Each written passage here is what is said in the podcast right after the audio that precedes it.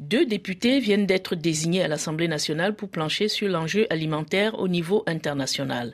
L'avocate Eléonore Caroit, députée de la 2e circonscription des Français de l'étranger, est l'une de ces élus. Et en tant que co-rapporteure de cette mission, elle souhaite mettre l'accent sur l'utilisation de l'alimentation dans les relations internationales et notamment sur la diplomatie culinaire. Explication. Effectivement, je suis co-rapporteur d'une mission sur l'enjeu alimentaire avec un collègue qui a lui-même été ministre de l'agroalimentaire, Guillaume Garot, et nous nous occupons justement de regarder ce que la France fait en matière de diplomatie culinaire. Et c'est passionnant.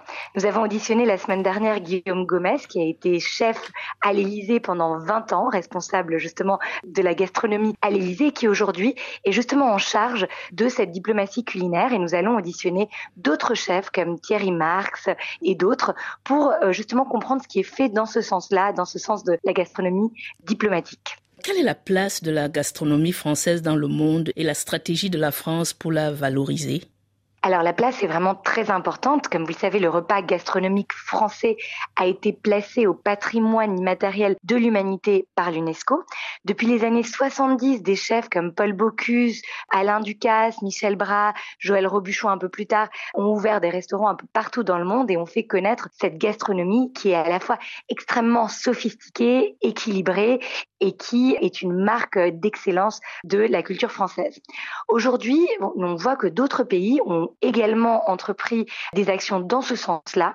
La France a un peu perdu le rang qu'elle a eu dans les décennies précédentes et tout l'enjeu de cette mission, mais aussi l'enjeu des actions du Quai d'Orsay en matière d'influence est de rehausser la place de la France en matière de diplomatie gastronomique.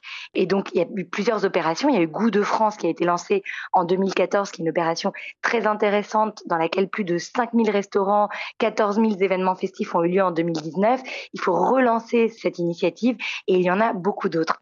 Plus récemment, la chef Nina Métayer a été élue meilleure pâtissière au niveau mondial en 2023 et c'est un fait assez remarquable et moi je veux le souligner parce que c'est une pâtissière qui a tout juste 35 ans dans un milieu qui est très masculin. Elle occupe une place très importante donc je pense que la France est toujours présente avec ce que l'on a peut-être de plus délicieux qui est notre patrimoine culinaire. Et savez-vous quelle est la proportion d'entrepreneurs français de votre circonscription qui exercent une activité dans le domaine de la gastronomie française ? Alors pour l'instant, je n'ai que des remontées empiriques, c'est-à-dire que lorsque je suis en déplacement dans les 33 pays de ma circonscription, je ne manque pas de rencontrer des restaurateurs, des boulangers, des personnes qui importent des produits français. Et j'ai mis en place un questionnaire dans le cadre de ce projet AEFE, vous savez, les entreprises des Français de l'étranger sur lesquelles nous sommes en train de plancher à l'Assemblée nationale et au Sénat pour comprendre la place que ça occupe. Mais je peux vous dire déjà, sans avoir les chiffres, que c'est une place très importante, en tout cas une place très symbolique et très visible parce qu'on n'a pas une grande ville dans la circonscription sans avoir une boulangerie française, un restaurant français ou encore un importateur de vin ou de produits français. Alors, en cette période de fête de fin d'année où les repas tiennent une place importante, on imagine aisément que l'art culinaire tricolore aura beaucoup de succès à l'étranger, dans la mesure où ce savoir-faire est largement entretenu par ces entrepreneurs français dont vous parlez. Absolument, absolument. La période de fête est une période particulièrement propice pour mettre en valeur ce patrimoine culturel que nous défendons. Après, au-delà de ça, je vous parlais de ma mission d'information. Elle se centre évidemment sur la diplomatie culinaire, mais il y a beaucoup d'initiatives concrètes que j'aimerais bien mettre en place et l'une d'entre elles dont j'aimerais vous parler aujourd'hui est proposer des cours de cuisine dans les écoles françaises et notamment dans les écoles du réseau AEFE. Alors, des établissements français à l'étranger.